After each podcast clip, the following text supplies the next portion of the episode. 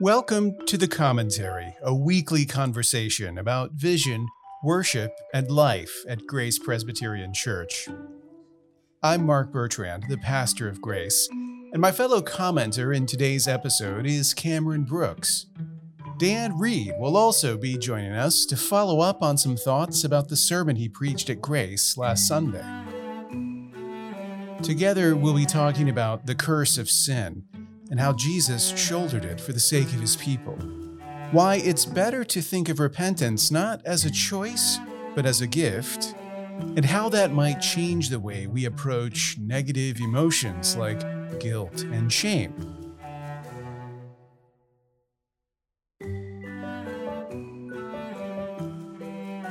Between now and last Sunday, Sioux Falls had one of its annual spring snowstorms. But we didn't let the weather interfere with our schedule. Last time, we promised some follow up with Dan Reed, who preached at Grace over the weekend, so I called him up on the phone to ask a few questions about serpents and curses. So, Dan, you shared in your sermon some of your firsthand experiences in battling snakes down in Kansas. Uh, did you have any close calls while you were down there, by the way? Not any close calls. I was able to come upon a couple snakes. Uh, I can remember three or four times coming up to snakes and needing to get rid of them. Um, but I, I was never struck at by a snake. Sure.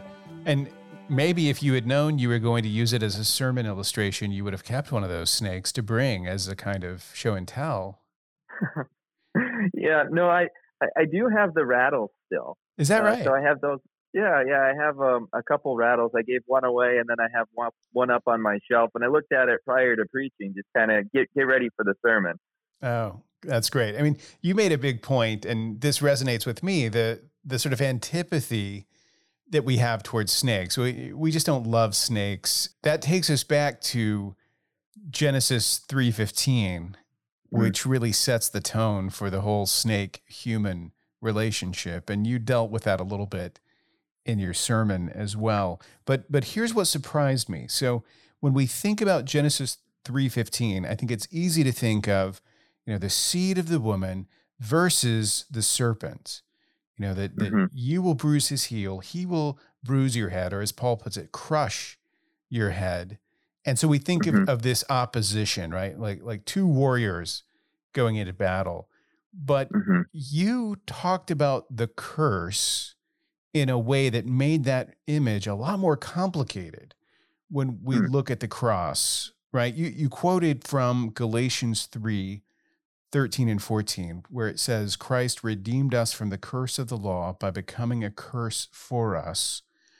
Uh, What does that mean exactly? I mean, what, what does this passage in John 3 illuminate about Christ becoming the curse? When we look at Jesus uh, comparing himself to that serpent in the wilderness, as the the serpent is the cursed animal that's come in, uh, and then there's the the metal serpent that Moses puts up in the wilderness for the people to look at, and it's this public display of the curse that's out in the distance that the people need to look at that in faith.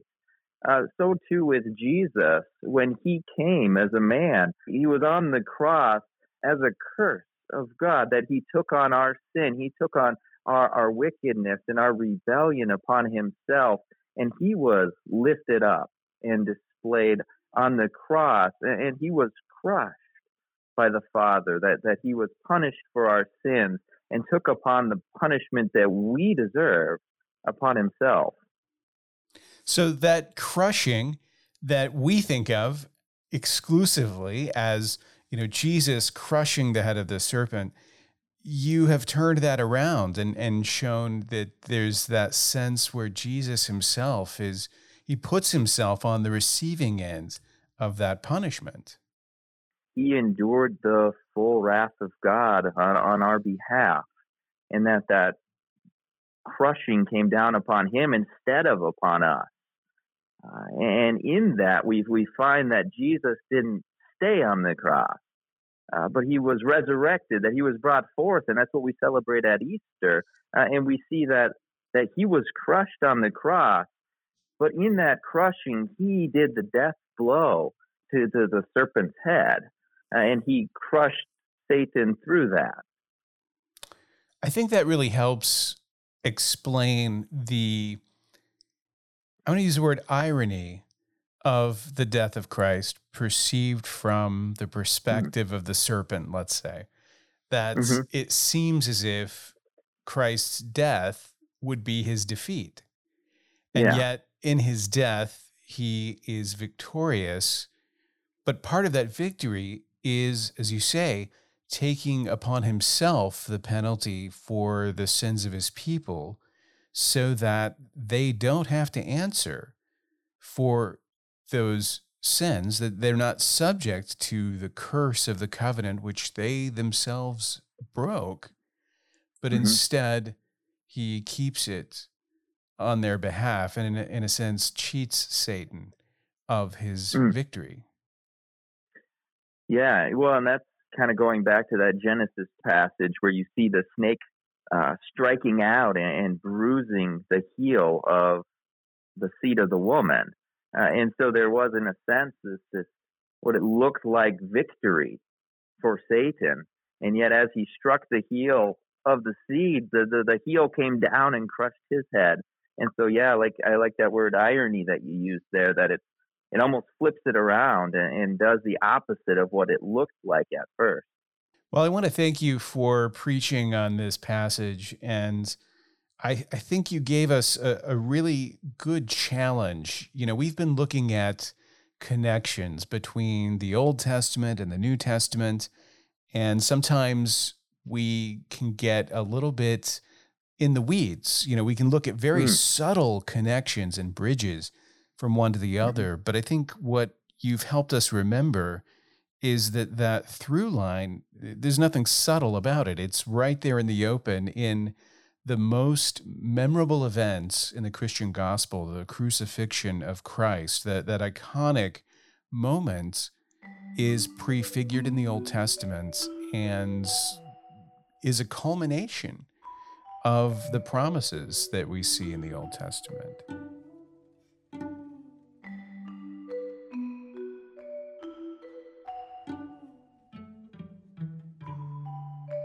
As we talk about the work of Christ on the cross, you might notice something.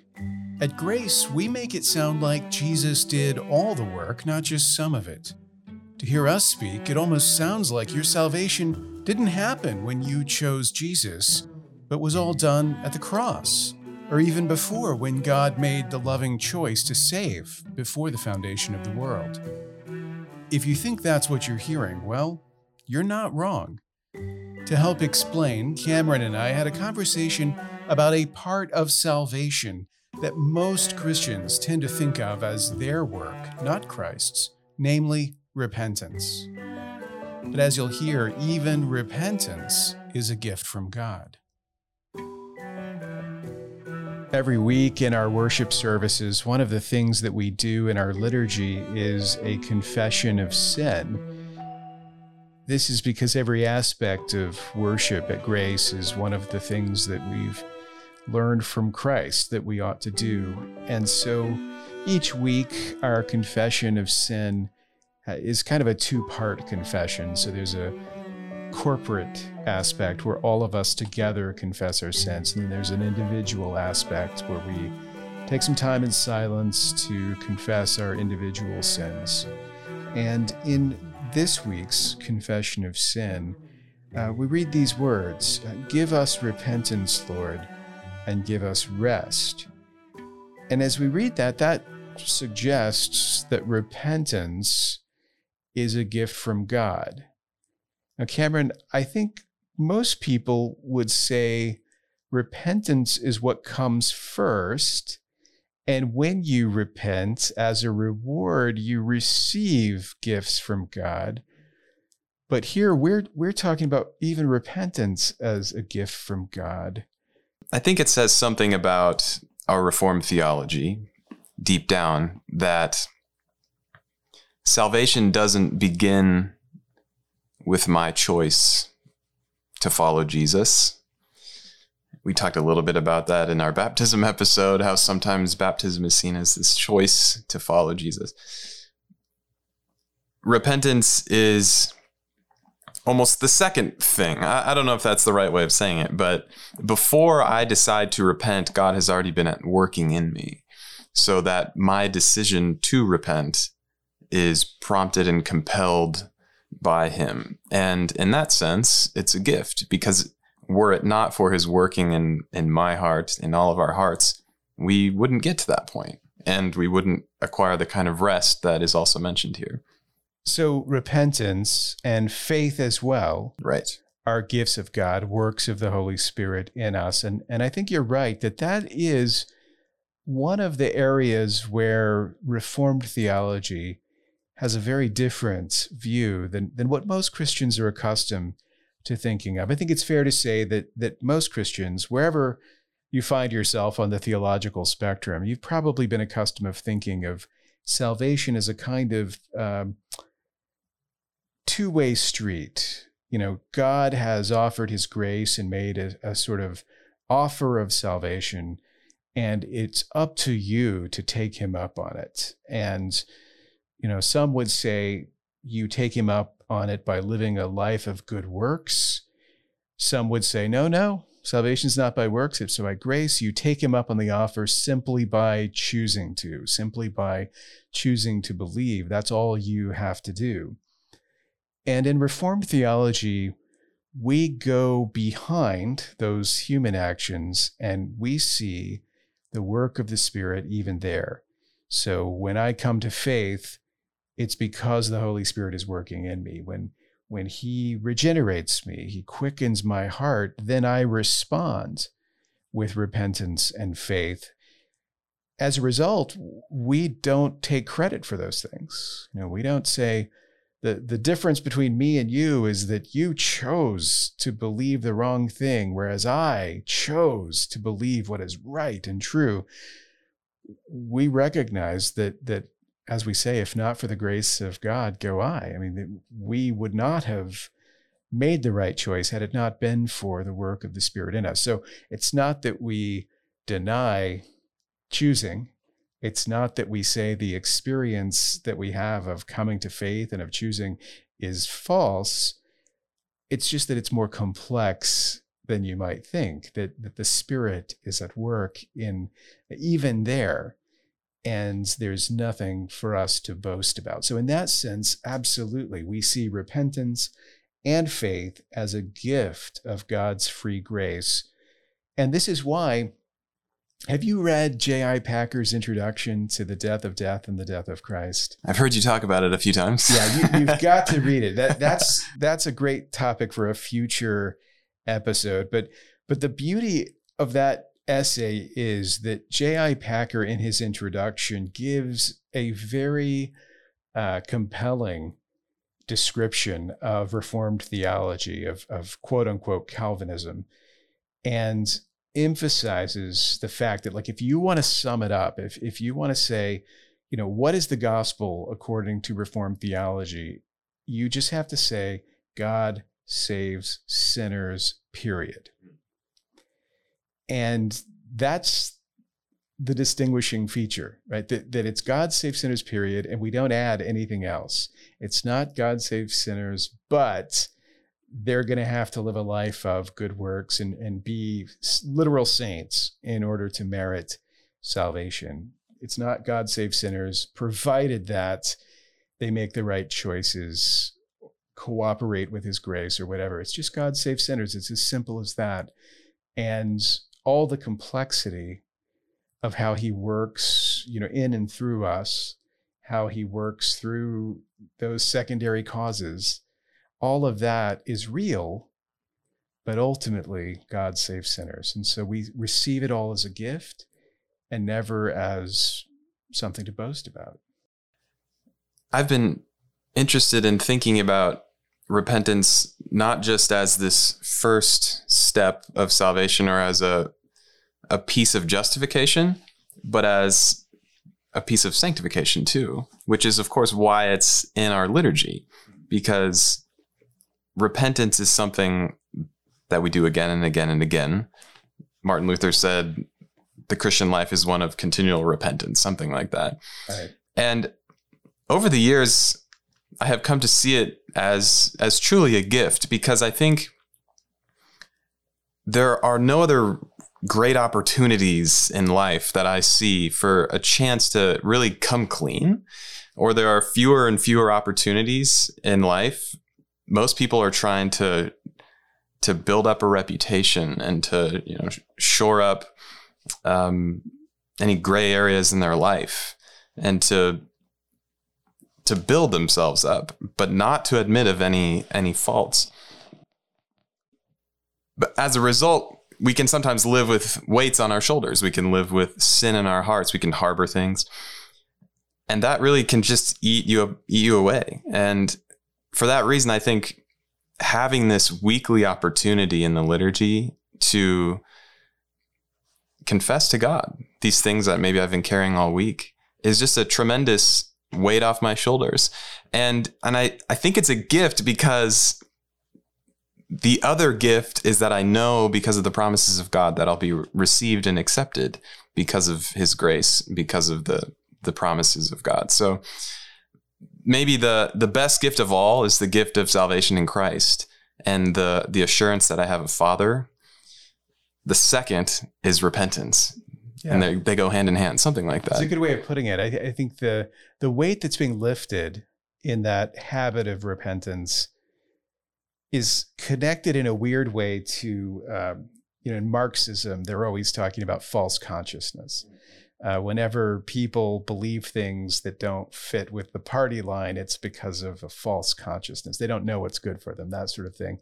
But if you think about it, the the the nature of being a sinner is living in a, a sort of false consciousness where we are acting in ways that are out of accord with what we know to be right, but we're doing more than that.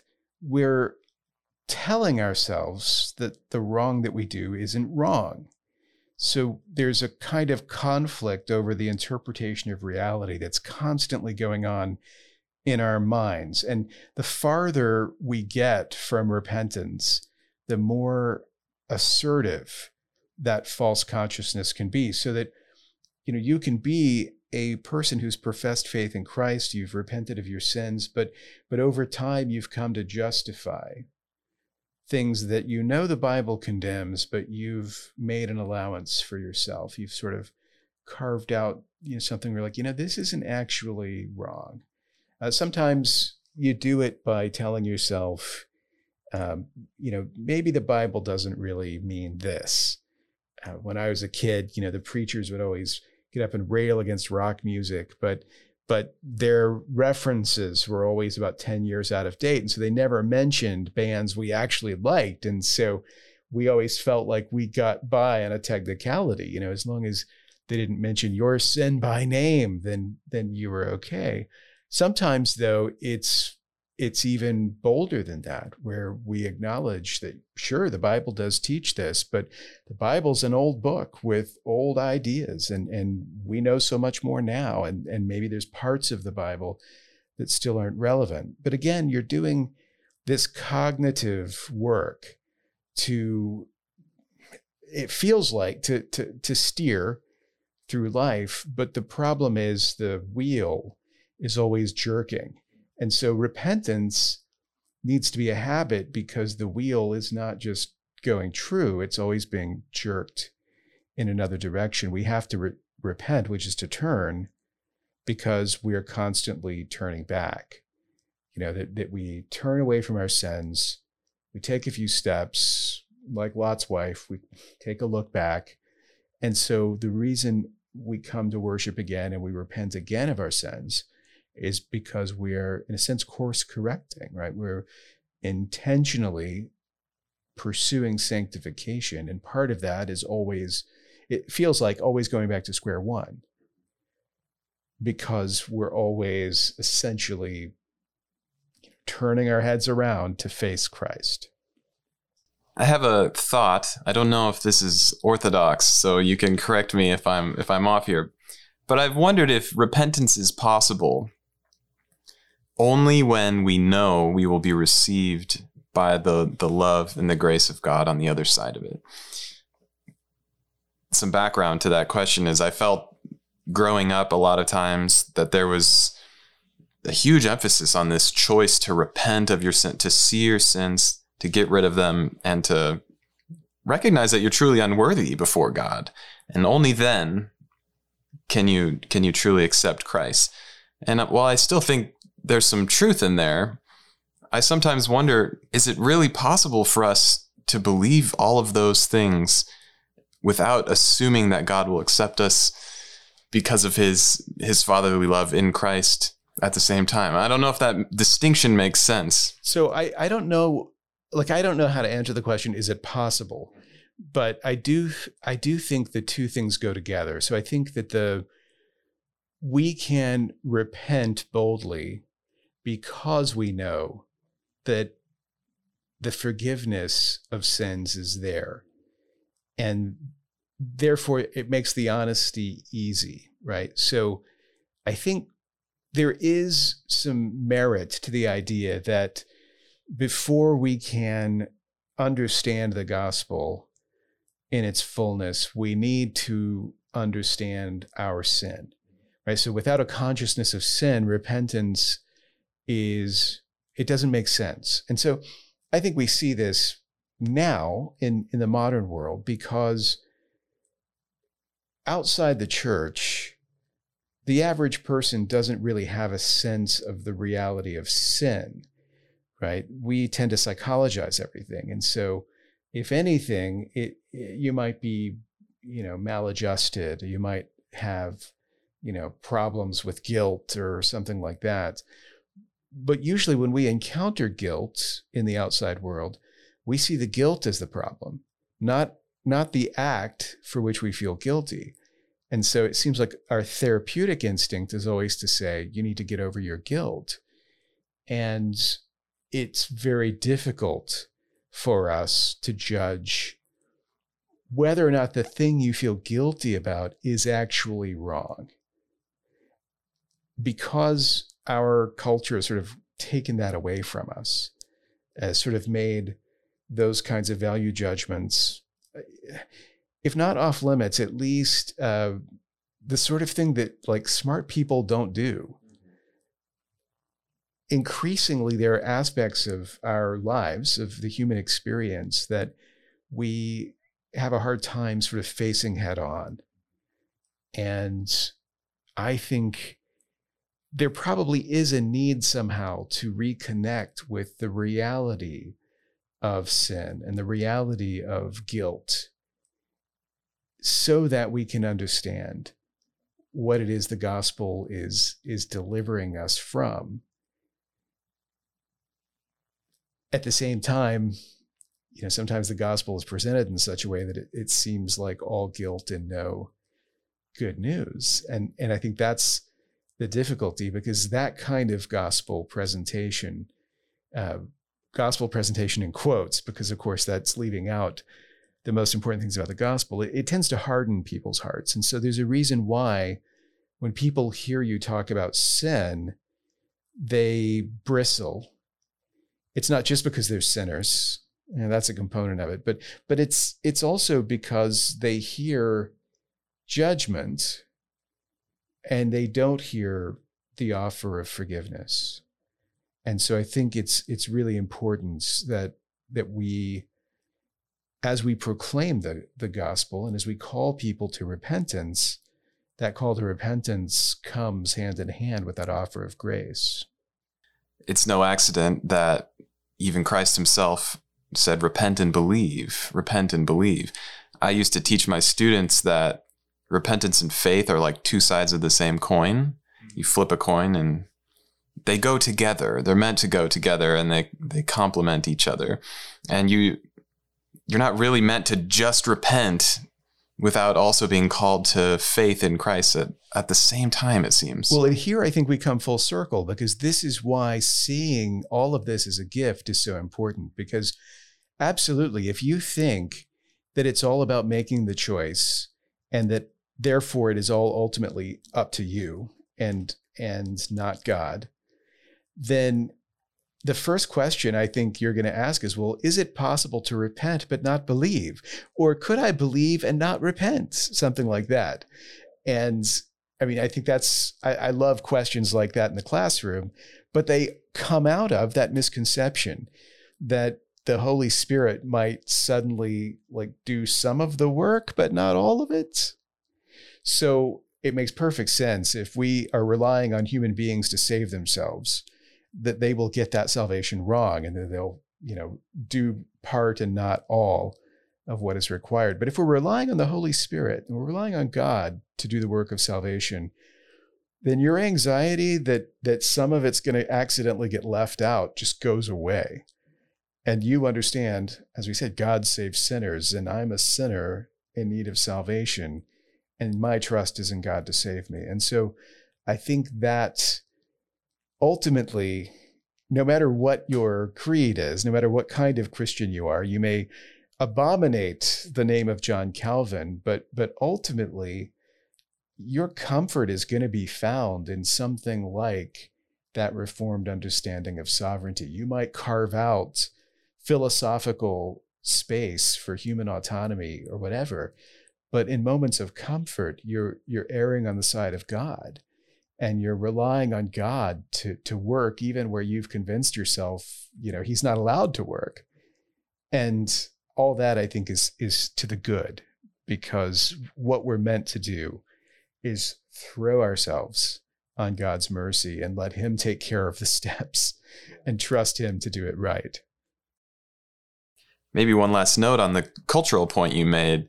It's tragic that our culture seems to want to get rid of guilt because in so doing they're getting rid of that experience of the gift of repentance too.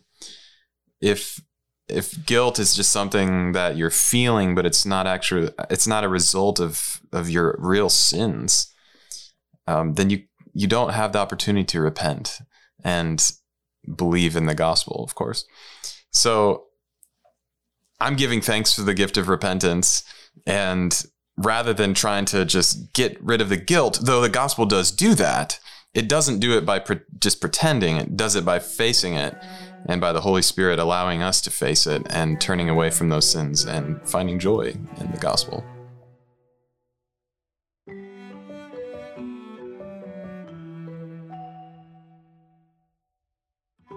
That's all the time we have for the commentary this week. I want to say thanks both to Dan and to Cameron. And thanks to you as well. We're grateful to everyone who's listening. We hope you'll join us next time. In the meantime, we hope you'll share the commentary with others. We think this is a great way to introduce people to grace and to the way that we think about the gospel of Jesus Christ. As always, you can subscribe to the commentary on Apple Podcasts and Spotify, and you can find out more about us online at graceforsiouxfalls.org.